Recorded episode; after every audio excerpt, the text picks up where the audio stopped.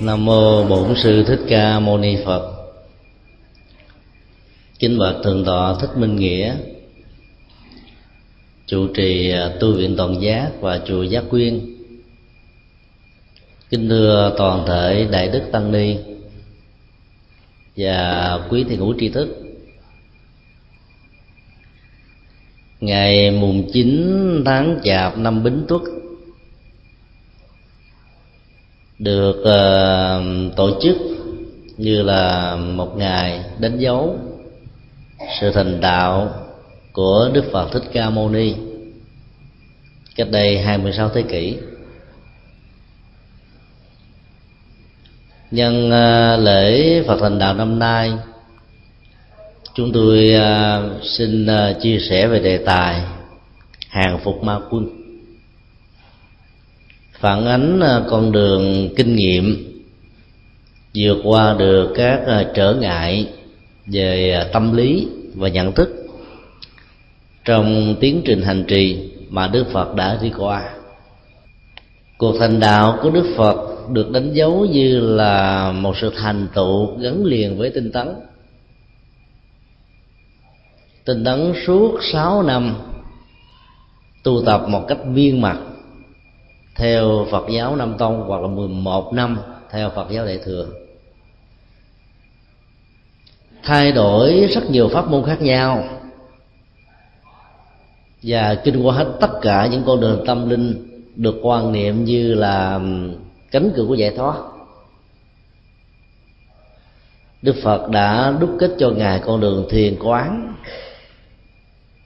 dựa trên nền tảng của Duyên Khởi. Suốt bốn mươi chín ngày ròng rã, kết quả là ngài đã đạt được sự giác ngộ và giải thoát. Người ta gọi đó là sự thành đạo, tức là kết thúc tiến trình tâm linh, tìm kiếm những giá trị an vui vĩnh hằng cho bản thân ngài cũng như là cho tất cả nhân loại. Bản chất của sự hàng phục ma quân là một trong những điểm trọng tâm của con đường chuyển hóa tâm thức. Kết quả của con đường chuyển hóa tâm thức này là sự thành đạt về ba sáng suốt, hay còn gọi là ba tuệ giác. Thuật ngữ nhà Phật gọi là tam minh. Các tuệ giác đó gắn liền với nhận thức, liên hệ đến nhân quả của bản thân, của tha nhân trong quá khứ cũng như là trong hiện tại, và sự xác quyết bằng nhận thức rất rõ rằng tất cả các nỗi khổ niềm đau, các phiền não và các bế tắc về phương diện nhận thức, hành động và cảm xúc đã được chuyển hóa đến tận gốc rễ của nó. Nếu như mặt trời chỉ chiếu sáng được nửa trái đất trong cùng một thời điểm, mặt trăng hứng lấy nửa trái đất còn lại, thì sự giác ngộ hay là thành đạo của Đức Phật được sánh ví như là sự tỏa chiếu không chỉ toàn thể một quả địa cầu mà bao hàm luôn cả toàn vũ trụ. Ánh sáng tuệ giác đó đã mở ra cánh cửa bất tử. Mặc dầu quy luật vận hành của mọi sự vật hiện tượng đó, có sanh ra thì có hoại diệt, có sống thì có chết, cánh cửa bất tử đó vẫn đang còn tiếp tục chào đón tất cả hành giả đi theo sự hướng dẫn tâm linh của Đức Phật. Bất tử không có nghĩa đơn giản là không chết, sống hoài sống mãi, vì đạo Phật không chủ trương một quan niệm thường kiến về sự sinh tồn của con người, mà bất tử đó tượng trưng cho giá trị tâm linh an lành. Nó như là đỉnh cao nhất của văn hóa đạo đức, mà một hành giả khi trải qua con đường của tu tập đó sẽ không bao giờ kết thúc với một dấu chấm cuối cùng. Mặc dầu thân thể có thể trải qua nhiều đời sống, nhiều kiếp sống khác nhau, trạng thái của an vui và hạnh phúc của Niết Bàn đó là bất tử. Mỗi khi hành giả đạt được đến đỉnh cao của tự giác đó đó thì mọi nỗi khổ niềm đau không còn mặt nữa. Những an vui hạnh phúc đó không bị quy luật vô thường chi phối. Nghĩa là cũng giống như khi một uh, tiềm năng của quặng vàng đã được đào luyện trở thành các trang sức phẩm cho con người với những giá trị phục sức và thẩm mỹ khác nhau, thì nó sẽ không bao giờ bị trở thành các tạp chất. Các tuệ giác được gọi là minh khi đạt được đó cũng mang giá trị như vậy. Theo mô tả của các truyền thống kinh điển Phật giáo đó, tiến trình giác ngộ của Đức Phật trải qua ba giai đoạn trong một đêm. Ở canh đầu, Ngài chứng đắc được túc mạng minh, tức là tuệ giác nhìn thấy rất rõ mối liên hệ biện chứng và nhân quả về các kiếp sống quá khứ của bản thân mình. Túc mạng minh là chủ nghĩa kinh nghiệm về bản thân, về những chuyện đã qua trên nền tảng của những cái gì thuộc về hiện tại. Yếu tố tuệ giác này gồm có hai vế. Vế một là nắm rõ bản chất nhân quả của quá khứ. Vế hai là gắn liền nó với đời sống của cá nhân, tức là lấy mình làm một tiêu điểm, nhận định, đánh giá, đong đo các vấn đề trên nền tảng của vô ngã. Dĩ nhiên khi thấy rõ được nhân quả của quá khứ của bản thân đó, hành giả Phật giáo sẽ không bao giờ tin vào định mệnh, sự an bài của Thượng Đế Thần Linh như rất nhiều quan niệm sai lầm của các tôn giáo mà tại Việt Nam phần lớn đó con người có thể bị vấp phải, rằng cuộc đời của mình đã được định đoạt từ lúc mới có mặt ở trong bào thai của người mẹ. Bắt phong trần phải phong trần, cho thanh cao mới đặng phần thanh cao. Quan niệm định mệnh đó đã làm cho rất nhiều người phải an phận, chấp nhận một cách không nỗ lực, vì họ đã lầm hiểu rằng đó sự vẫy vùng khỏi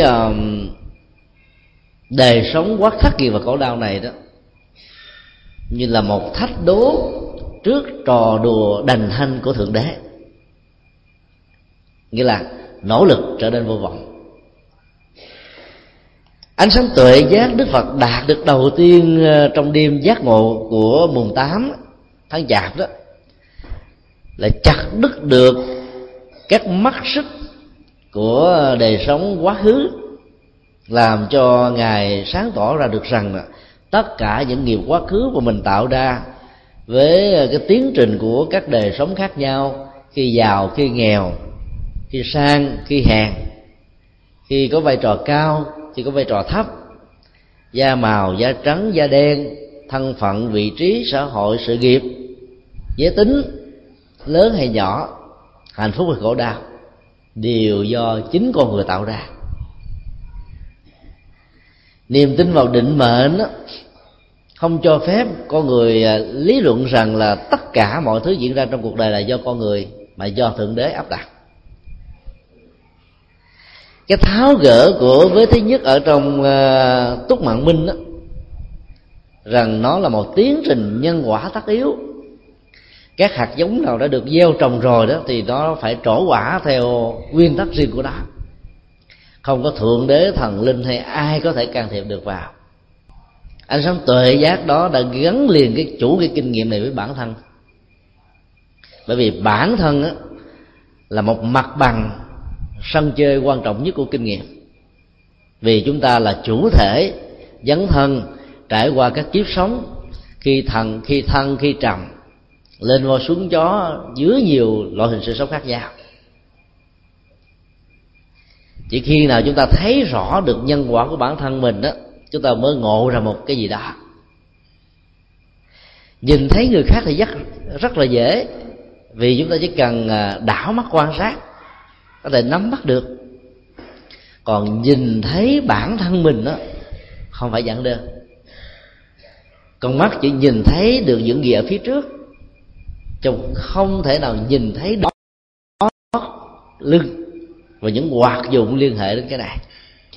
Cho nên túc mạng minh là nhìn thấy được bản thân mình với hai phương diện trước và sau, sáng và tối, quá khứ và hiện tại.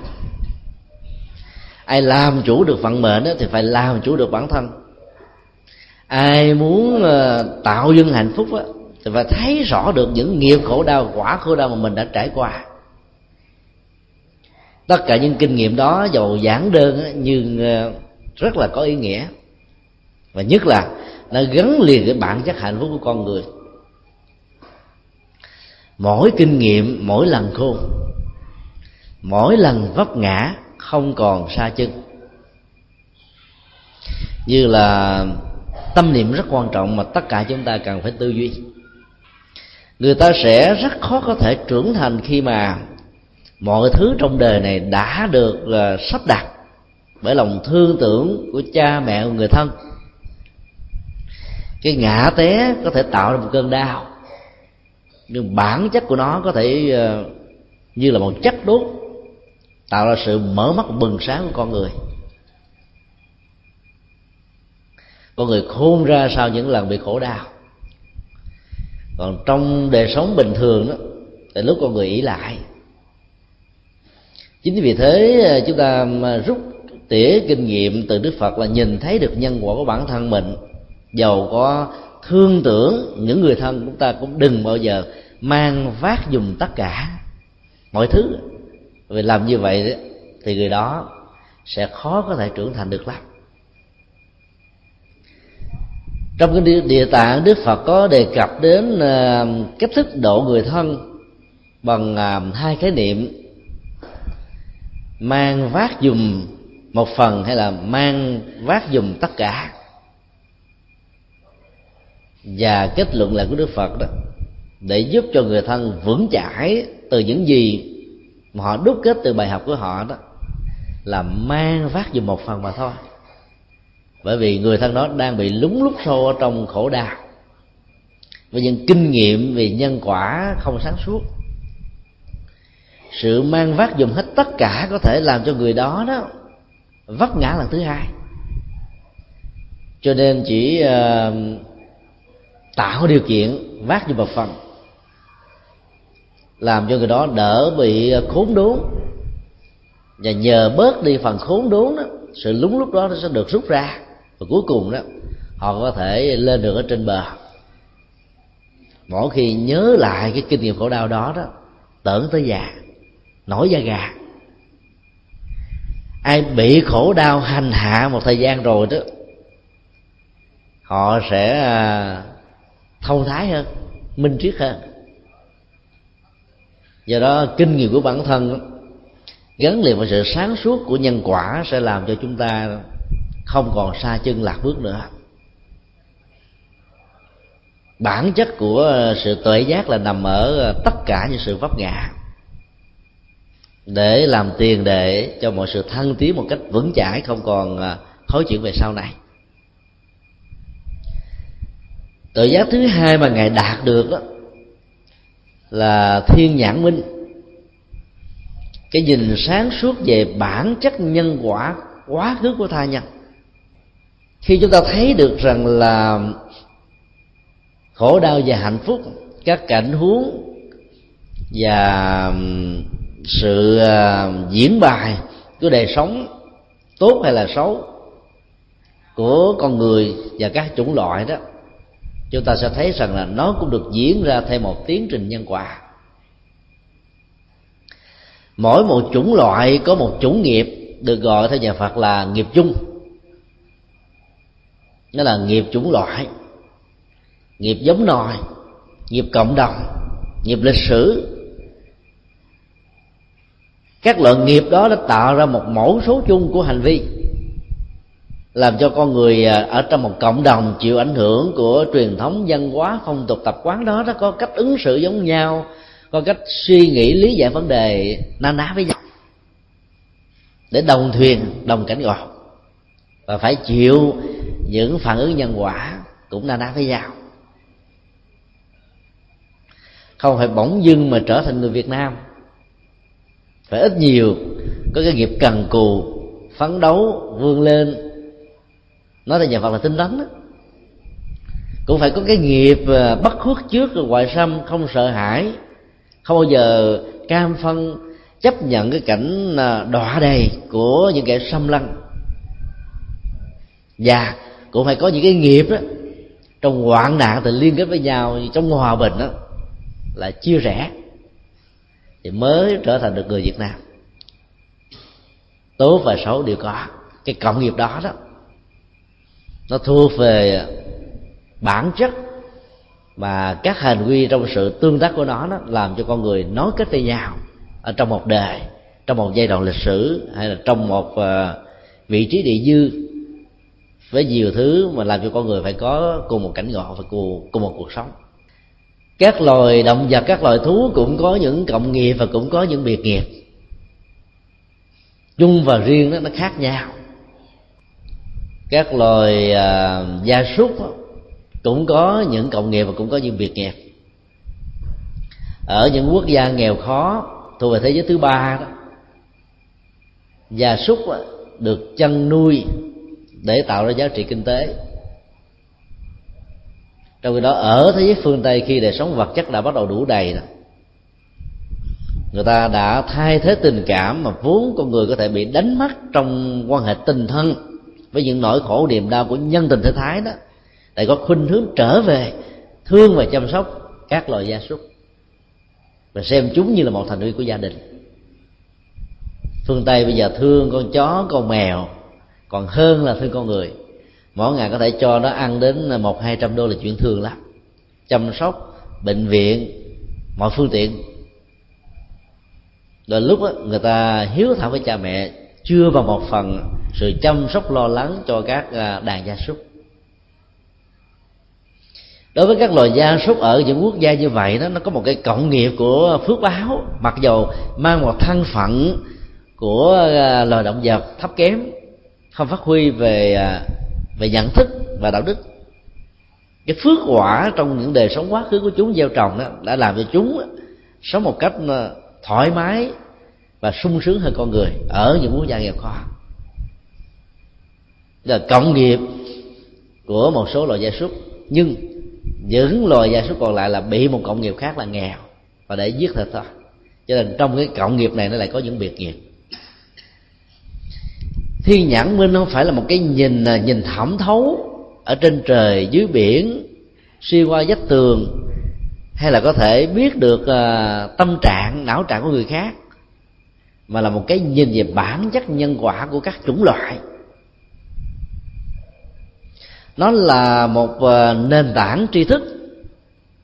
Theo đó đó, tất cả những lý giải ảnh hưởng của uh, tha lực và thượng đế đó không còn chỗ để bám víu. Phần lớn các tôn giáo cho rằng con người là một vật thụ tạo, mọi chủng loài, mọi sinh vật là các loại thụ tạo khác nhau của thượng đế, là đấng sáng tạo. Và do đó, đó mọi thứ đó nó đã đều có những thân phận riêng. Nhà Phật đã lý giải rằng là không có ai tạo ra, mà chính các chủng loại này đã tạo ra thông qua cái nghiệp phát xuất từ tâm, thể hiện qua hành vi. Đối với con người còn có lời nói, sự truyền thông, giáo dục.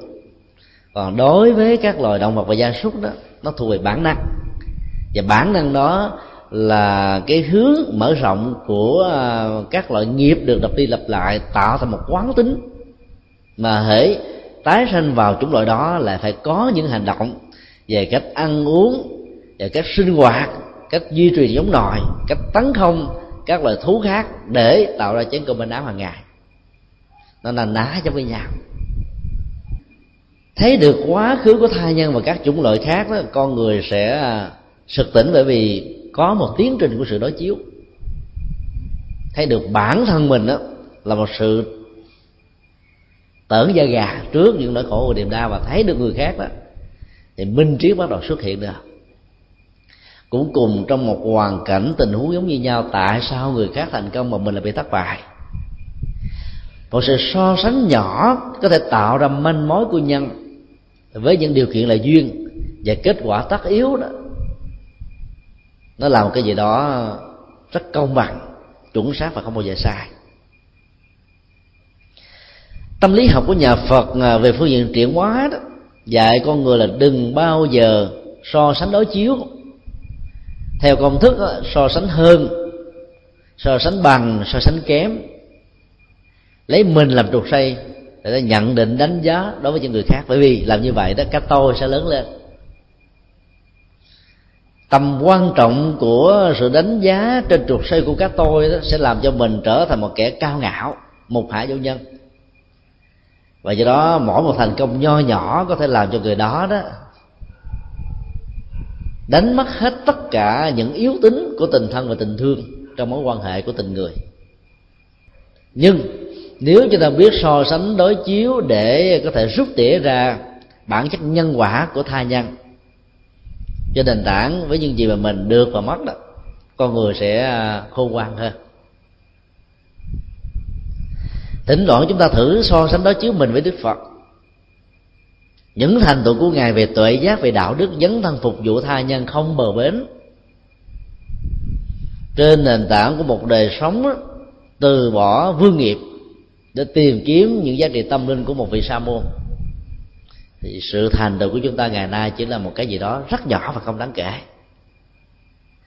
So sánh như vậy là so sánh kém, mình kém hơn Đức Phật, nhưng mà lòng mặc cảm tự ti so không bao giờ có. Ngược lại đó, cái tâm hãnh diện tự hào về những thành công đó sẽ được chuyển hóa. Chủ nghĩa công thần đó, trên những gì mà mình mong mỏi và đạt được đó sẽ tan biến với mây khói. Thấy được nhân quả của các bậc thánh, thấy được nhân quả của chư Phật, con người sẽ cố gắng nỗ lực để đạt được như vậy.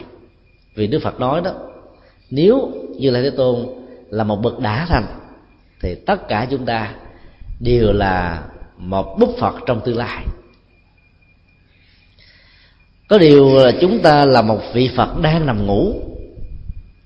Chúng ta đã để cho tiềm năng giác ngộ đó bị ngủ quên trong chủ nghĩa hưởng thụ của mình, trải qua cái tiến trình của sanh tử và luân hồi. Cái con đường khởi điểm của tâm linh đó, có thể trải rộng bằng nhiều kiếp sống khác nhau. Bản thân mình là một hành giả trên cuộc hành trình không hạn định, nhưng lại có cái điểm dừng cuối cùng. Đến lúc đó, lòng mãi mê với các loại hoa cỏ bên lề đường, chúng ta quên mất được hướng trở về, tức là bám vào các giá trị sô cô la mà bỏ đi viên kim cương quý báu. Cái giữa cái được và cái mất, cái có giá trị tạm thời với những hệ lụy, và cái có giá trị vĩnh viễn với tất cả một sự phóng khoáng không trói buộc giữa mình và người. Trong sự đối chiếu và so sánh thì thiên nhãn minh này sẽ giúp cho mình đạt được những giá trị mà các bậc thánh và những người thành công khác trong cuộc đời đã đạt được. Cái so sánh như vậy đó thì ngày càng vươn, ngày càng tiến tới và ngày càng thành công. Trong tư thế nhón tay, nhón chân và vỗ tay đó, con người sẽ đạt được nhiều hơn những gì mong đợi. Muốn trở thành quán quân ở trong các trò thể dục thể thao thì phải lấy cái người vô địch thế giới làm tiêu điểm để so sánh và đối chiếu. Giá chót về thành quả mà người đó có thể đạt được của hàng năm hàng sáu. Còn mình cam thân phận để so sánh với những người kém hơn mình, mà mình hãnh diện tự hào rằng tôi hơn được người này người kia, thì kết quả của sự phấn đấu đó sẽ làm cho mình trở thành năm mươi sáu mươi. Do đó phải lấy những tiêu điểm của tha nhân làm đối chiếu, thì lòng ngã mạn cống cao không còn nữa, mà ngược lại đó, mình ngày càng vươn lên, ngày càng thành tựu hơn. Giá trị tuệ giác của thiên nhãn minh nằm ở chỗ đó. Tuệ giác thứ ba là lậu tận minh. Lậu là tiến trình rỉ sọt về đời sống đạo đức, làm cho con người khi á, thì trở thành là các chư thiên ở các cõi trời, tức là phước báo của con người ở các hành tinh khác lớn, khi á, thì làm con người ở cõi ta bà này, khi hưởng thụ quá mức bị đọa lạc làm các loài động vật, khi chấp trước quá nhiều không buông xả trong tái sanh đọa làm ngạ quỷ, vân vân. Cái tiến trình thay hình đổi dạng của các loại hình sự sống đó để làm cho sự rỉ sọt trong luân hồi đã có mặt với chúng ta. Ở kênh cuối cùng, Như Lai Thế Tôn đã đạt được lậu tận, tức là sự chấm dứt các rỉ sọt về đạo đức thông qua nhận thức sai, cảm xúc sai dẫn đến những hành vi sai, thiếu niềm tin về nhân quả. Lậu tận minh là một cái nhìn rất rõ về kết quả tu tập của bản thân mình và những thành tựu mà mình đã đạt được, và thấy rất rõ ràng là nó không còn bất kỳ một bóng dáng nào, dầu rất là nhỏ hay là những cái dư hưởng cuối cùng còn sót lại của nỗi khổ và niềm đau. Tiến trình của tu tập nó tạo ra kết quả ở hiện tại và tương lai. Và do đó, sau khi hành trì một thời gian mà quý vị có thể cảm thấy an vui hạnh phúc thì biết rằng là đã đi đúng đường. Còn càng ngày càng tu càng phiền não. Lúc đầu là đi, tinh tấn đi chùa ngày ba buổi, về lâu về dài còn buổi, mốt không muốn đi nữa, thậm chí mốt nghe đến chùa cũng chán luôn. Thì biết rằng là con đường tu của mình á, chưa đạt tới cái trình độ là kết thúc sự rỉ sọt về đạo đức. Bản chất của lậu tận minh là sự hoàn thiện về đời sống đạo đức, đạt đến một đỉnh điểm mà không còn gì để tu tập, không còn gì để phải nỗ lực nữa. Lúc đó đó, sự kết thúc của hành trì mới được thiết lập. Ở đây chúng ta thấy cái giá trị nhận thức tuệ giác sáng suốt về bản thân trên nhân quả của hiện tại và trong tương lai đó là một thước đo của những gì chúng ta đầu tư vào. Đầu tư nhiều mà kết quả không có, biết rằng mình không đạt được lậu tận minh. Trong ba loại tuệ giác đó, chúng ta thấy là sự nhận chân về bản chất nhân quả của mình trong quá khứ, của mình ở trong hiện tại là hai thước đo để dẫn đến sự giác ngộ và giải thoát rồi. Tha nhân chỉ có một phần thôi, còn nhận thức đó để tạo ra giá trị tham khảo. Cho nên tiến trình tu tập của nhà Phật là tiến trình của tự thân, phải tự tu, tự chứng, tự chuyển hóa, tự an vui, tự hạnh phúc. Ai trông chờ kết quả như là một ăn sủng sẽ phải ăn hận và nuối tiếc về sau này. Đó là lời tâm sự của tôn giả A Nan khi bị sa lầy vào con đường với những nỗi đam mê mà hậu quả của nó đôi lúc không ai lường trước được. A Nan đã phải ngậm ngùi rơi nước mắt, thưa với Như Lai Thế Tôn rằng trước đây đó con cứ tâm niệm rằng là anh em họ, em họ của ngài và là đệ tử trung kiên của ngài, con sẽ có được những thành quả do sự thương tưởng và chiếu cố của ngài. Nhưng nào ngờ trong nỗi khổ niềm đau, con mới biết được ra rằng chỉ có mình mới có thể giúp cho mình được hạnh phúc. Sự thương tưởng của Đức Phật là nhằm tạo cho chúng ta một tiến trình của con đường tâm linh với tấm bản đồ rất rõ, với nhiều chi tiết. Ai có đi qua thì có được an vui. Ấy thế mà nhiều người cứ ý lại, nghĩ rằng là sức tôi vẫn còn, tuổi tôi vẫn có, cho nên để về hưu đã rồi đi vẫn chưa muộn, lúc đó đầu tư sẽ nhiều hơn. Quan niệm đó sẽ làm cho tiến trình của lậu tận, tức là sự chuyển hóa cảm xúc và hành vi, sẽ bị bế tắc. Giá trị kinh nghiệm của bản thân trong quá khứ và hiện tại đó là những thước đo của tiến trình tu. Giá trị thành công của tha nhân đó là một giá trị tham khảo để hỗ trợ. Cả hai thứ song hành và hỗ trợ cho nhau thì kết quả tu mới đạt được như ý của nó. Tiến trình đạt được ba tuệ giác là con đường chuyển hóa và hàng phục các loại ma. Khái niệm ma trong Phật giáo có nhiều nghĩa, và thầy phải thấy rõ được rằng là các ảnh hưởng của sự tu tập trong chuyển hóa tâm thức làm cho tất cả những nỗi khổ niềm đau không còn chỗ để bám víu vào tâm, là chúng ta đã cỡ trói được tất cả những hệ lụy trong cuộc đời. Khi tác phẩm Vị Tiểu Phật được dựng thành phim do Hollywood thực hiện khắp nơi trên thế giới đã để ý đến hai sự kiện chính ở trong bộ phim này. Thứ nhất là con người đạt được tuệ giác đó có khả năng quá thân. Câu chuyện đó kể về một vị lạc ma sau khi qua đời có di chúc tái sanh làm nhiều thân khác nhau. Người ta đã tìm kiếm được rất nhiều ứng cử viên hợp với cá tính và những gì được mô tả như là dấu hiệu để tìm ra vị tái sanh này, đem về và cuối cùng chọn ra được ba vị, một người nữ và hai người nam, ở ba quốc gia khác nhau.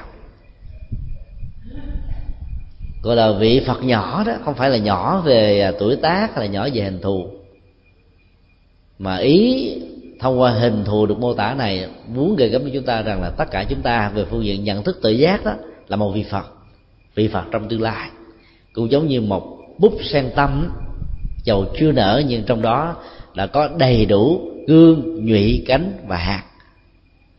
Sự khác nhau giữa búp sen và hoa sen chỉ nằm ở chỗ là tính thời gian, chứ không khác nhau về tiến trình của nhân quả. Nội dung thứ hai là người ta mô tả về sự chứng đạo của Đức Phật bằng những hình ảnh rất ấn tượng. Đức Phật đang ngồi tĩnh tọa dưới cội cây Bồ Đề. Trước mặt Ngài là một dòng sông. Hình ảnh của Ngài đã được phản chiếu xuống dòng sông phẳng lặng. Trong một tích tắc của nhận thức, quán chiếu về bản thân mình, mở mắt ra, Sa môn Cồ Đàm nhìn thấy rằng mặt mình là một con quỷ. Tất cả các cảnh tượng xung quanh đều là là ma. Vì nhân nào quả đó, tâm mình quỷ thì mọi thứ xung quanh đều là ma, nấp nào dung đó. Nhắm mắt lại với một sự tỉnh tọa, mở mắt ra, Như Lai Thế Tôn thấy mình đó có một gương mặt của con người. Nhắm mắt lại, tỉnh tọa, mở mắt ra thấy mình có văn hầu quang tỏa chiếu.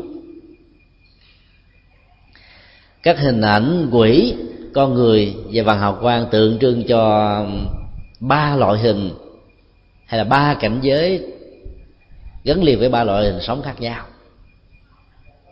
Đó là loại hình của ma quỷ đói khát, loại hình của con người đầy đủ phước báo và loại hình của một bậc giác ngộ. Tất cả nó chỉ nằm ở trong tích tắc của tâm. Khi tâm của con người chạy theo những dục vọng, đắm chìm trong nỗi khổ và niềm đau và không có hướng để quay về, đánh mất mình một cách lạc lối đó, con người có thể bị đọa lạc tột cùng trong sự chấp trước, bám víu, tiếc nuối của các loài quỷ đói. Khi con người vận dụng các năng lực tiểu Phật, tức là năng lực tuệ giác có sẵn đó, để gạt lục tâm và hướng chuyển tâm thức, thì lúc đó cái tầng lớp thấp nhất ở trong mảnh đất trong con người, ma, quỷ, đói và khát, chấp trước, bám víu, sẽ được nâng lên ở một mức độ cao hơn. Có nhận thức, có đạo đức, có văn hóa, có truyền thống, có kinh nghiệm. Và kết quả của sự huấn luyện cao nhất của cái này đó trở thành một bậc giác ngộ. Ấn tượng của sự mô tả này cho chúng ta thấy rằng là tâm nó tạo ra các loại pháp giới khác nhau, mà thuật ngữ Phật học thường gọi là mười mười pháp giới. Bốn cõi thánh bao gồm Thanh Văn, A La Hán, Bồ Tát và Phật. Sáu cõi phàm thì gồm có chư thiên, tức là con người ngoài hành tinh, con người, Atula, các loại thần linh, ngạ quỷ, súc sanh và địa ngục. Thực ra thì theo các bản kinh đầu tiên thì chỉ có chín cảnh giới thôi, vì địa ngục đó không phải là một loại hình của sự sống, nó thuộc về thế giới vật lý. Trong cái đó chín loại hình còn lại nó liên hệ đến cấp độ nhân quả khác nhau của tiến trình sự sống do con người tạo ra. Bản chất của thế giới là do con người hình thành, các cảnh trạng của đời sống đó cũng do con người là tác giả. vay mượn hình ảnh địa ngục của các tôn giáo khác là để uh, tạo ra cái chất liệu giáo dục khuyến tấn, làm cho con người sợ hãi mà không dám làm ác. Nhờ đó nghiệp xấu không được gieo rắc ở trong tiến trình của sanh tử. Cho nên uh, chúng ta thấy là bản chất của thánh, phàm, người, ma và các loài động vật đó, nó nằm ở cái cấp độ và trình độ chuyển hóa tâm thức. Hàng phục ma quân là hàng phục tất cả những uh, ảnh hưởng tiêu cực của nhận thức và của tâm. Khái niệm ma ra trong uh, văn học Phật giáo đó bao gồm đến năm loại khác nhau. Thứ nhất là phiền não, thứ hai là tổ hợp tâm vật lý năm thành phần, thứ ba là các pháp hành, thứ tư là tử diệt, thứ năm là chư thiên. Tử là chết, diệt là sự tàn phá. Trong tất cả các loại hình dân học trên thế giới đó, ý niệm ma nó nằm ở trong loại hình thứ tư này. Ma quỷ tàn phá, ma quỷ giết chóc, ma quỷ hại con người. Nhưng trong đạo Phật ngoài ý nghĩa đó ra, nó còn có một ý tưởng rất sâu sắc về phương diện đạo đức, rằng các loại ma đó tượng trưng cho thằng chết. Cái chết đó nó diễn ra như một nỗi sợ hãi của con người, và nó hủy diệt hết tất cả những công trình, kế hoạch, dự kiến. Cho nên nó là một nỗi khổ và niềm đau. Bản chất của loài ma quỷ thứ tư này đó, không có hại con người như con người đã lầm tưởng. Chúng là đối tượng của tình thương, vì bản thân của chúng nó không thể nào tự tháo gỡ ra sự xiềng xích trói buộc trong tiến trình sanh tử do chấp trước về cảm xúc, tình yêu, gia tài, sự nghiệp và tất cả những thứ có thể bám víu vào tâm. Do đó sự xuất hiện của ma và quỷ như là một trong những biểu hiện cầu diễn trợ về tâm linh ở những người còn sống, nhất là những người thân. Do đó khi ai bị đánh thức giấc ở trong giấc ngủ, mặc dầu tâm của họ đó không hướng về những người quá cố, họ vẫn bị báo thức thì biết rằng là người thân của mình chưa được siêu sanh và thoát hóa, cho nên mới về nhờ mình cứu giúp, tạo cho một hành trang công đức. Hoặc là tới ở ở cái nhà hoặc là những khu vực đó, mà trước đó nó là một cái bãi chiến trường, một bãi tha ma. Sự chết chóc với những chấp trước hay là chưa sẵn sàng cái chết đó, tạo ra sự lẳng quẩn của tiến trình sanh tử và luân hồi. Chính vì thế mà ma đó đã có mặt ở những chỗ này. Khi chúng ta đến và họ quấy khóa vào ban đêm đó, không phải là họ muốn hại mình đâu, mà muốn nhờ mình cứu giúp. Loài tử ma như vậy là một nỗi khổ niềm đau, kéo dài tiến trình tồn tại của nó là kéo dài nỗi khổ niềm đau. Chính vì thế mà tất cả các lễ cúng kỳ siêu đó nên được tổ chức ở tại chùa, là vì tách ly được cái dòng cảm xúc tiếc nuối. Bản chất của đời sống gia đình luôn luôn song hành giữa khổ đau và hạnh phúc với chủ nghĩa kinh nghiệm. Có mặt ở cái nơi mà mình đã có từng à, có rất nhiều hạnh phúc đó, thì sự quyến luyến là mình bệnh rịnh không ra đi được. Các hương linh nếu trở về nhà là một nỗi niềm đau khổ. Vì đó phải đem về chùa để cho các loại tử ma này đó không còn cơ hội để bám víu. Loại ma phiền não đó bao gồm hết tất cả những tâm lý tiêu cực. Lòng tham lam có thể dẫn đến thái độ chấp trước, tư hữu hóa những gì không thuộc về mình. Dòng tham lam có thể làm cho con người bị mờ mắt, lao vào chủ nghĩa hưởng thụ mà bản chất của nó là đánh mất đường về. Thử một lần rồi á, tẩy não nhiều kiếp vẫn chưa xong. Cái quán tính và thói quen của những cơn nghiện nó đôi lúc làm cho người ta không chiến thắng nổi mình. Những loại phiền não của lòng sân hận đó, như là lửa rực cháy thiêu đốt, muốn thiêu hủy đối tượng vốn không mang lại cho mình nỗi niềm an vui và hạnh phúc. Đập phá, la hét, quát mắng, đi đọt cảm xúc, trừng phạt, bạo hành đó, đều là các loại ma sân. Có nhiều người đã bị rơi vào những loại ma si, mê mờ si muội, mất phương hướng, mất lối thoát, nhẹ dạ cả tin, ai nó ngon nó ngọt đó, mê tích cụ lì, ai nó thẳng nó thật á, không chấp nhận, đến lúc phiền lòng khó chịu. Các loại ma như vậy được gọi là phiền não vì nó làm cho mình phiền muộn, lo rầu, không ăn vui được. Sự an vui nếu có trong tiến trình của loại ma phiền não này cũng là chỉ tạm thời thôi, là bởi vì đó những người sử dụng các loại ma đó để tạo ra một chiêu thực tâm lý hài lòng mình trước mặt, để sau đó biến mình trở thành một nạn nhân. Có rất nhiều người nỗ lực muốn trả đũa bất kỳ những gì ai tạo ra nỗi đau cho mình, lại không biết rằng là họ đang biến chính họ trở thành nạn nhân lần thứ hai. Một nỗi đau đã đi qua đâu có giá trị gì để chúng ta phải lưu nhớ ấy, thế mà nhiều người quên không được, thù chết mang theo, cho đến lúc nào dòng cảm xúc và sự thù hằn đó vẫn còn đeo núi ở trong tâm của mình đó, thì dưỡng chất oxy về hạnh phúc đó hoàn toàn vắng bóng. Cái loại ma phiền não này nó nó hại con người ghê gớm lắm, có thể dẫn đến tình trạng tai biến mạch máu não, mất ăn bỏ ngủ, sầu buồn, nhan sắc tàn phai, sức khỏe ngày càng kém. Nhưng người ta vẫn không buông không bỏ được, bởi vì lòng hận thù không nguôi đó nó đã làm cho con người mất hết sự sáng suốt.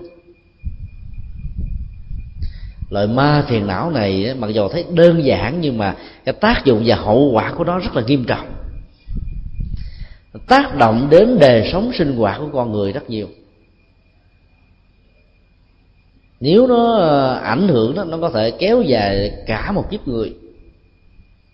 Không chuyển hóa được, nó theo đuổi chúng ta như bóng không rời hình ở những tiến trình đã sanh về sau nữa.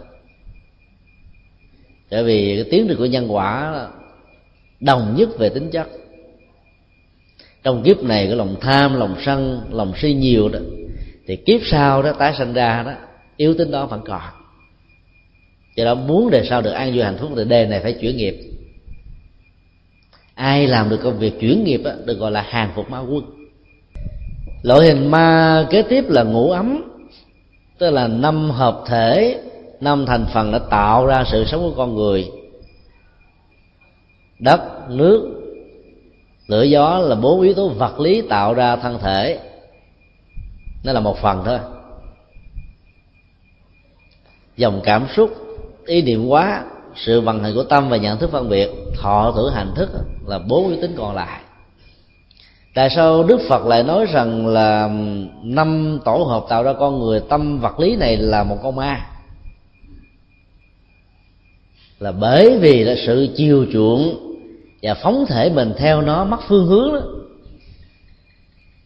sẽ mang tới một hậu quả khi hối hận và nhận ra được thì sự muộn màng đã làm cho mình là khó có thể tháo gỡ được tầng gốc rễ của nó.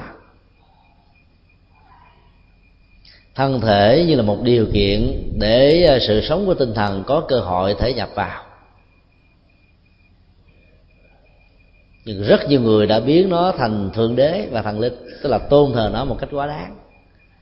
Bao nhiêu tiền của đồng lương, những gì tạo được để phục vụ cho cái thân, thông qua chủ nghĩa hưởng thụ của ăn sung và mặc sướng này. Làm suốt cả một tháng, nhiều ông đó nhậu chỉ có một buổi hết trên, nhưng mà lại không thấy được cái nỗi khổ niềm đau, sự trông chờ giúp đỡ của vợ và con của mình.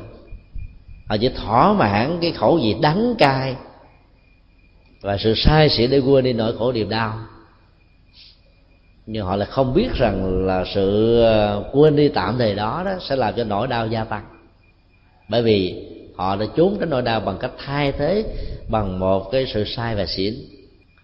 dùng nhau chặt nước, nước vẫn chảy. Bản chất nước là lưu động, không phải là chất rắn con dao chặt không được. Mượn rượu giải sầu, sầu thêm nặng. Nó cũng giống như vậy. Nhiều người cứ nghĩ là thôi buồn quá, uống một cốc rượu, một lon bia đó, lăn lăn ngủ nào không quên, ngủ nào không hay, cho nên nỗi đau không nhớ được. Nhưng không biết rằng là đó là một sự chạy trốn, thay vì phải đối diện để tìm ra manh mối của nỗi khổ niềm đau này là cái gì mới vượt qua được. Chủ nghĩa tiêu thụ, và nhất là trong thời hiện đại, đã dẫn đến tình trạng mà con người đánh mất các giá trị cao hơn để chọn lấy những giá trị rất là thấp kém. Chủ nghĩa toàn cầu hóa trong thời hiện đại là một sự bành trướng về các giá trị vật dục của phương Tây. Nó khích lệ lòng tham và tiêu thụ của con người thông qua quảng cáo và tiếp thị, hai trong một, năm trong một, mua hai được tặng một. Ta sẽ thấy mê quá, cho nên là bê về ở nhà những thứ mà đôi lúc mà không xài đến, mà có nhiều thứ đó, xài một lần bỏ luôn thì thấy rẻ quá mê thôi. Nhưng không biết rằng là người ta đã trừ hao tính điếu hết rồi, cộng luôn cả ba bốn thứ lại nó vẫn còn lề, cho nên mua hai tặng một đó, thì họ vẫn còn lề gấp đôi. Toàn cầu hóa về kinh tế trong thời hội nhập đó, nhất là với vê kép tê o, chỉ có giá trị kinh tế cho sự phát triển vật chất của một quốc gia, chứ nó không nói gì đến sự phát triển về đời sống đạo đức và tâm linh. Các nước nghèo chỉ đặt nặng về kinh tế, và đến lúc đó đã biến quốc gia của mình trở thành một cái sọt rác rất lớn của chủ nghĩa tiêu thụ ở phương Tây, thông qua con đường công nghệ hóa và hiện đại hóa. Các nước phương Tây bây giờ thừa thải vật chất, cho nên không muốn nước của họ trở thành cạn kiệt về tài nguyên và thiên nhiên, cho nên mới qua các nước nghèo, nhân công lao động rẻ, mọi thứ đó được người ta tôn trọng, ca ngợi, như là mang lại ánh sáng, mang lại kinh tế, mang lại hạnh phúc với lòng tôn trọng và quý mến, để làm cho người dân bản địa nghèo khó này chấp nhận rác rến mà cho rằng nó như kim cương và ngọc báu. Nói như vậy không có nghĩa là chúng ta đi ngược lại với tiến trình hội nhập thương mại hóa quốc tế của Việt Nam. Và đây chỉ muốn nói một điều đó, nó có hai giá trị của đời sống: giá trị vật chất và giá trị tinh thần. Tôn trọng về thân thể, tức là nhóm yếu tố vật lý đó, mà quên đi nhóm yếu tố về tinh thần đó, thì sự giàu có này vẫn không mang lại an vui và hạnh phúc. Cho nên bốn nhóm tổ hợp còn lại, thọ, tưởng, hành và thức đó, cần phải được chăm sóc và chuyển hóa của con người. Bản chất của dòng cảm xúc đường gắn liền với khổ hoặc là đau. Có những loại cảm xúc trung tính, tức là chưa định đoạt được bản chất của nó, khi mà cái dụng công và cái hướng về với những mục đích của con người đó chưa được xác lập. Cho đến khi nào con người chưa quân bình được cảm xúc, làm chủ được cảm xúc đó, thì lúc đó nỗi khổ niềm đau vẫn còn có mặt như là một thách đố với chúng ta. Có nhiều người cưng chiều hạnh phúc, nuôi nó bằng cách là lệ thuộc vào dòng cảm xúc. Cưng chiều cảm xúc là biến mình trở thành nô lệ. Thì cảm xúc nó có khuynh hướng chấp thủ, bám víu, tư hữu hóa, và giữ hoài giữ mãi những cái đôi lúc không cần. Do đó đánh mất đi sự tự chủ về cảm xúc, chúng ta đã trở thành một con ma. Con ma của khổ đau, con ma của những giọt nước mắt, con ma của buồn tủi, con ma của mặc cảm, con ma của hờn ganh, con ma của hơn thua, hận thù, trả đũa. Ý niệm hóa là một cách thức nâng cao, mở rộng và tạo ra sự trương sinh của cảm xúc sau những cái thấy, nghe, ngửi và biết. Bản chất của cái tưởng đó đó, nó có thể làm cho cái vui vui hơn, làm cái buồn buồn hơn. Xử lý được tiến trình của cái tưởng là chúng ta xử lý được cuộc đời. Khổ đau ai cũng có. Làm chủ được khổ đau đó là biết cách là vô hiệu hóa cái khổ đau, nó có nhiều vẫn xem là không có bao nhiêu, thì khổ đau đó, đó sẽ được vượt qua rất nhanh. Ai bị dướng vào cái khổ đau, nay đi tâm sự đồ này, mai chia sẻ đồ khác, hết người này người kia tìm người để mà trút đổ, thì khổ đau đó được gia tăng, bởi vì nó được nhân bản mà. Thay vì mình quên nó đi, tưởng tượng nó như chẳng có gì, thì nó có rồi là mất. Nhiều người chịu không nổi, muốn tâm sự để người ta đổ thêm dầu vào lửa, và không biết rằng là sự liên minh đó đó nó tạo ra thêm mặt bằng mặt trận của khổ đau, cho nên cuối cùng đó mình trở thành bất hạnh. Nhận thức phân biệt và nhờ vận hành của tâm nó cũng vậy. Nhận thức đó thì có khách quan chủ quan đúng và sai, thấy nghe ngửi biết đó, của các giác quan đó thường mang tính nhị nguyên. Bản chất của nhị nguyên là dựa trên nền tảng của ý thức. Những gì chạy theo ý thức như là thước đo của mọi giá trị đó, đôi lúc đó, nó sẽ làm cho con người bị đánh lừa.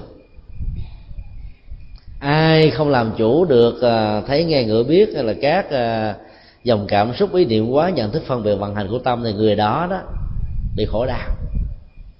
Do đó ý nghĩa của ngụ ở ma nó còn được hiểu theo cách thức đó, là mình biến mình trở thành nạn nhân do mình bị lệ thuộc quá nhiều vào sắc, thọ, tưởng, hành và thức. Những người bị khiếm thị nếu không biết cách đó, có thể hình dung hóa rằng là bầu trời hạnh phúc bị sụp đổ, bởi vì ánh sáng của mắt không còn. Nghĩa là đẳng thức quá một cách sai lầm bản chất của hạnh phúc với con mắt. Những người bị điếc đó, cũng có thể vi phạm sai lầm một cách tương tự trong việc cho rằng bản chất hạnh phúc liên hệ đến âm thanh và sự thưởng thức của lỗ tai. Do đó làm chủ được các giác quan là làm chủ được vận mệnh. Nỗi khổ niềm đau sẽ tan biến và không bao giờ có mặt. Loại thiên ma đó được mô tả như là những phần tử xấu, những con người tiêu cực ở các hành tinh. Dương quốc của chúng đó là bóng tối, sự ác, tất cả những gì thuộc về tiêu cực mang lại nỗi khổ niềm đau cho cuộc đời.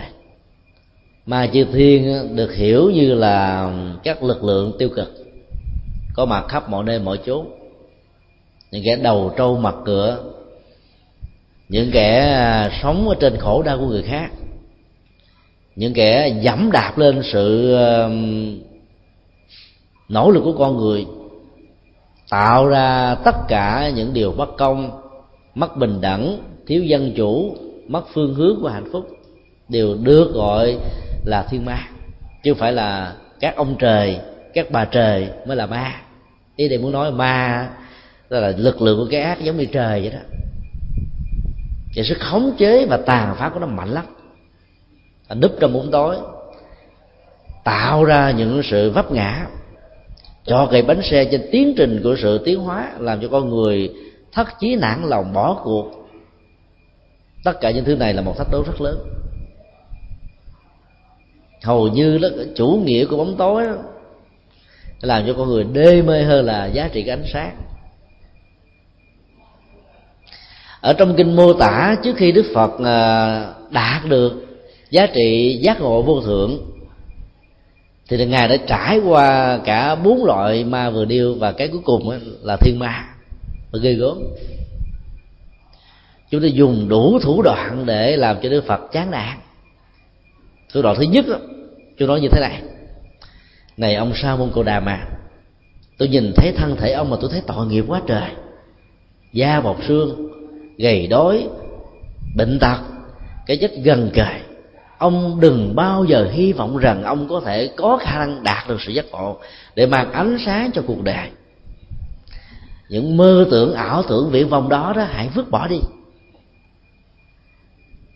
Trong sự tu tập với rất nhiều những sự thách đố, khi mà mình nghe người khác á, tác động tiêu cực như vậy, nhiều người bỏ cuộc liền. Nhìn lại, à, mình ốm đau thật, mình gặp nạn thật, mình lẫn đẫn thật, rồi mình lại liên tưởng với những thứ đó là kết quả của những hạt giống đã xấu, đã gieo trồng đó, làm cho mình nghĩ ồ, phương pháp mình đi đó nó mất phương hướng mà không đúng kết quả. Như là Thế Tôn là nó thẳng vào mặt các thiên ma. Con đường tâm linh mà ta đang tìm kiếm á, mục đích của nó không phải vì kiếm cái danh và cái lợi. Danh và lợi ta xem như là đôi dép bỏ, bởi vì cái danh và cái lợi lớn nhất là quả vị của một vị vua, ta còn không ngạc từ huống hồ vì những cái nỗi danh lợi thông thường khác. Cái tiến trình tâm linh được khởi điểm bằng con đường vươn lên trên chủ nghĩa của danh và lợi, có gì làm cho ta phải sờn lòng và nản chí chứ? Ta có niềm tin, ta có tuệ giác, ta có dũng cảm, và do đó tất cả những thách đố mà ta phải vượt qua đó, ta sẽ vượt qua. Sự cản phá ở giai đoạn đầu này đã bị thất bại. Từ đó chúng ta có thể đúc kết rằng là cái tiến trình của sự tu tập á, ai cũng phải trải qua rất nhiều gian truân và thử thách. Khi phát tâm Bồ Đề là một con điều, là một điều tốt nào đó mà gặp rất nhiều người phê bình chỉ trích, làm nhục với anh hùng đó, thì phải biết rằng là mình đã đi đúng đường đó. Bởi vì bản chất của thế giới tiêu cực đó là bóng tối. Sự khống chế của nó đó muốn phủ trùm để cho ánh sáng không có mặt phát huy, cho nên nó rất sợ ánh sáng. Vì sợ ánh sáng khống chế cho nên nó phải tiếp tục gieo rắc bóng tối ở mọi nơi mọi chỗ. Và muốn làm như vậy nó phải cho cây bóng xe, làm cho người ta phải bỏ cuộc và không dám tiến lên, tiến xa, tiến vững ở trên những gì thuộc về lý tưởng chân chánh mà mình đã đi qua. Nên ai làm Phật sự đừng bao giờ nản lòng, và phải chấp nhận trước một thái độ rằng tôi phải đối đầu với nhiều thách thức, và mỗi thách thức đi qua đó làm cho tôi trưởng thành hơn, thành công hơn. Vì nghiệp đã được trả và kết quả nó sẽ mang lại một cách rất là mỹ mãn. Cái thực thử thách thứ hai đó đã diễn ra bằng chủ nghĩa của tính dục, tức là cái đỉnh cao nhất của con đường hưởng thụ mà hễ ai là người phàm kẻ tục đều vấp phải không nhiều thì ít. Chúng đã hiện hiện ra một sắc nước hương trời. Nét đẹp của chư thiên đó rõ ràng là hơn nét đẹp của con người ở dương gian. Cái gì mà con người có, đôi lúc con người không thấy được giá trị của nó và tìm kiếm những cái ngoài những cái mình có. Sự đèo bồng như một thói quen, hoa huyệt ở trong trăng và gió đã làm cho người mất phương hướng và đánh mất hạnh phúc gia ca, là bởi vì ý thức muốn tìm kiếm cái lạ, cái mới, cái khác với những gì mà mình chưa có. Các loại thiên ma này đã nghĩ được cái tâm lý này như là một cái yếu tính mà nếu không vượt qua được là con người dễ bị vấp ngã và thua cuộc lắm. Chúng giả dạng làm mờ mắt như Lai Thế Tôn, hiện hình thiên nữ đẹp với sự ăn mặc rất là quyến rũ nghệ hình. Lúc đó tất cả những hạt giống còn lại của ái và dục đó, sẽ trỗi dậy như một sự thách đố lớn nhất, mà sự vượt qua được đó, sẽ mang lại ánh sáng tự giác. Còn bằng không đó, có thể bị thất bại và bỏ cuộc nửa chừng. Tất cả những cái đó, đó đã không chinh phục được Như Lai Thế Tôn. Như Lai đã nhìn thẳng vào các loại thiên ma đó mà nói như thế này: cái sắc đẹp mà các vị đang quyến rũ ta đó, giống như là một cái đải hôi và thối thôi, chứa đầy những yếu tố của sự bất tịnh. Bản chất của đời sống hạnh phúc đó, nó không nằm ở cái chủ nghĩa ngoại hình của con người, mặc dù nó là một yếu tố cần thiết và gần như là cái sự thu hút giới tính lớn nhất, để lúc làm cho con người nghìn năm hồ dễ mấy hay quên. Nhưng cái hấp dẫn giới tính lớn nhất theo nhà Phật đó là đời sống đạo đức, cái tư cách của con người. Hai bên mà phải lòng với nhau trên đạo đức đó, sự tâm đầu ý hợp đó sẽ làm cho người đó nó bền bỉ với nhau đến răng long tóc bạc. Và nếu như một người nào đó đi trước đó, người còn lại sẽ ở chung thủy và chờ đợi ở kiếp sau mà thôi. Do đó Như Lai đã quan niệm các cái chủ nghĩa thẩm mỹ về hình thức đó, như là cái đải hôi thối đó, có gì để mà hấp dẫn được Ngài. Ngài đã vượt qua được những hạt giống còn lại của ái và dục trong tiến trình sanh tử lâu nhất. Sau đó thiên ma đã bắt đầu qua đến cái chiêu thức thứ ba, tái hiện lại cái nét đẹp của Gia Du Đà La, người vợ kiều diễm đức hạnh nghiêng thùng đổ nước của ngài khi còn là thái tử. Ở đây chúng đã biết vận dụng cái chủ nghĩa kinh nghiệm để gợi lại những kỷ niệm đẹp nhất, thấm thiết nhất trong đời sống giữa vợ và chồng. Để bởi vì những con người chung thủy đó lấy nét đẹp của bên ngoài đó, không áp phê, phải lấy ngay chính ngay cái người mà sự thành công á, của mình đó, đều có một bàn tay và sự đóng góp của người đó, đó nó gợi lên cái sự gắn bó đắm đuối. Sáu năm đã từ bỏ người vợ đẹp, hiểu biết, chia sẻ. Dĩ nhiên là có một lúc nào đó Như Lai Thế Tôn cũng trỗi dậy trong dòng cảm xúc của ngài: nàng hãy chờ ta. Sự thành công đạo quả đó sẽ mang lại cho ngài một sự thù lao rất là xứng đáng. Ta không phải là người bội bạc tình yêu, vì ta đã nhìn thấy được rằng là cái giá trị của an vui hạnh phúc đó nó vượt lên trên những hàng cuộc của hạnh phúc gia đình này, cho nên hãy hy sinh cho ta để ta đạt được điều đó. Dĩ nhiên là Như Lai Thế Tôn đã phải chọn con đường đi xuất gia. Nếu ở mãi với Gia Du Đà La đó thì dầu cho có chí cao nguyện lớn cũng không thành tựu được, bởi vì mỗi một giọt nước mắt của người thương yêu tâm đầu ý hợp đó sẽ trở thành một sợi dây xích. Chúng ta thấy là trong lịch sử mô tả đó, Như Lai Thế Tôn đã vén màn đi vào giường nhìn lần thứ nhất, rồi đi ra, đi dài bước rồi trở lại lần thứ hai.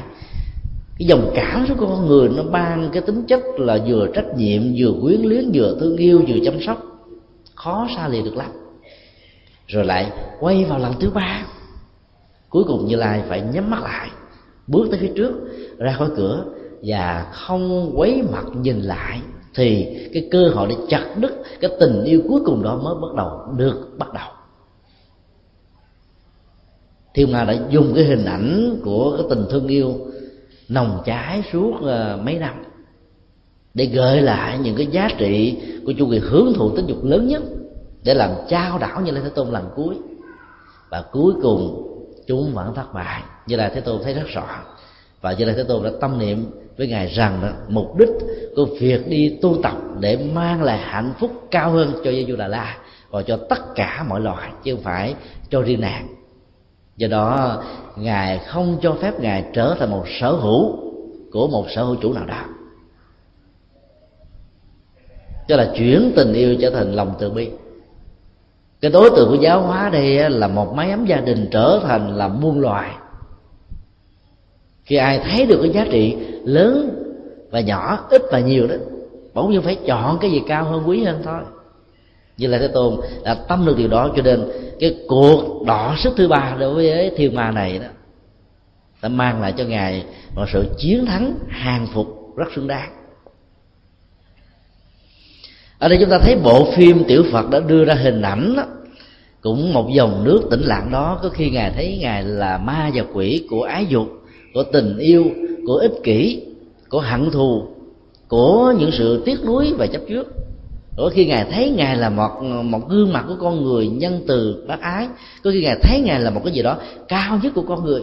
Tất cả nằm ở cái tâm và sự chuyển hóa của đó.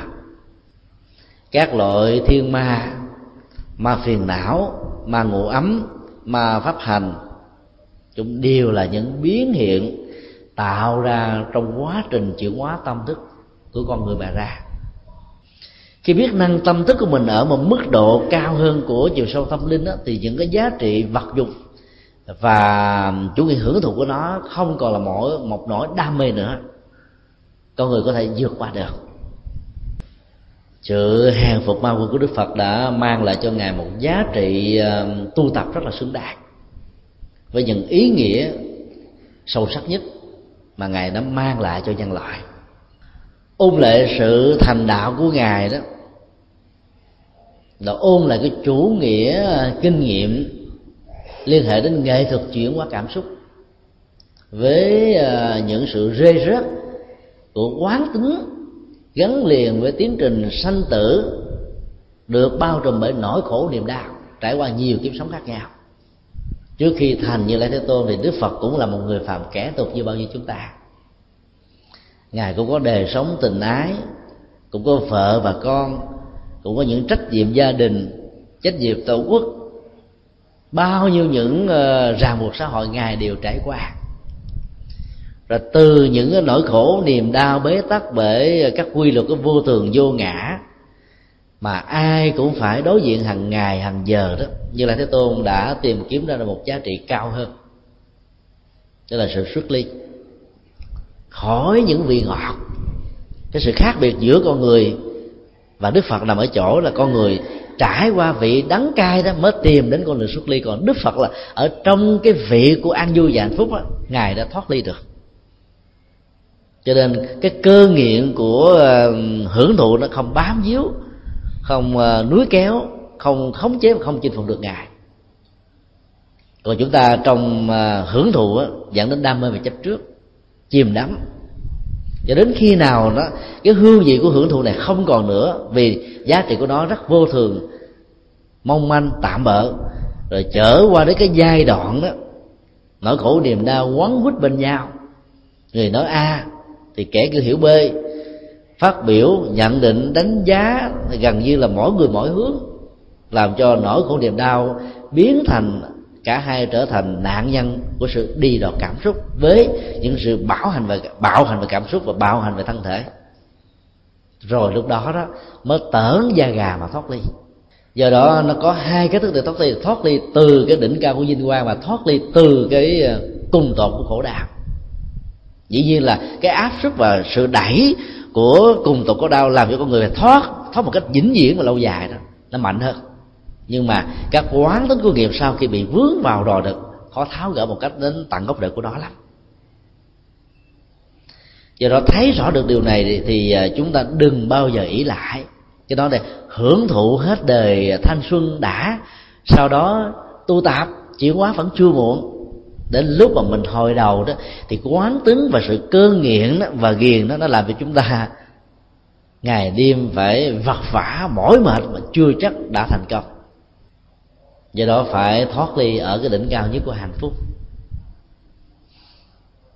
Trong các lĩnh vực mà nếu người nào muốn để tên tuổi của mình một cách lâu dài đó, đạt được cái danh cao nhất là hãy nên từ giả nó.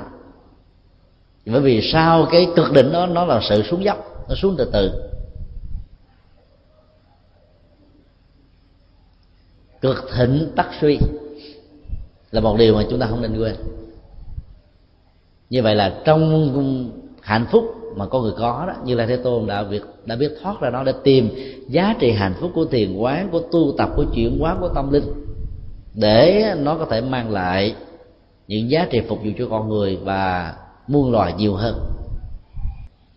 Tất cả những sự hàng phục ma quân mà Đức Phật đã thành công đó, như là một bài học rằng Ngài cũng là một người phàm, nỗ lực đúng phương pháp, kết quả đến. Thì chúng ta ngày nay cũng như vậy. Chính vì thế mà chúng tôi thường đề xuất cái hướng tiếp cận Đức Phật, nhận định đánh giá Đức Phật từ góc độ của một nhân vật lịch sử, hơn là nhân vật có quá nhiều các phần hào quang phủ xung quanh Ngài thông qua chủ nghĩa tín ngưỡng của tôn giáo. Sách sử thường là viết tô hồng thêm rằng là Ngài siêu phàm thoát tục từ nhỏ và chứng được tam thiền khi còn là thái tử. Nếu quả thật như vậy đó thì Ngài đâu có bị vướng lụy vào đời sống gia đình. Trên thực tế, khi tiếp xúc từ một con người lịch sử, chúng ta sẽ thấy Đức Phật đó rất là con người, con người cao thượng. Từ một con người cũng giống bao nhiêu con người của chúng ta, Ngài đã vượt lên trên bằng sự nỗ lực của bản thân. Thấy được điều đó đó thì những gì Ngài làm được là chúng ta có thể làm được.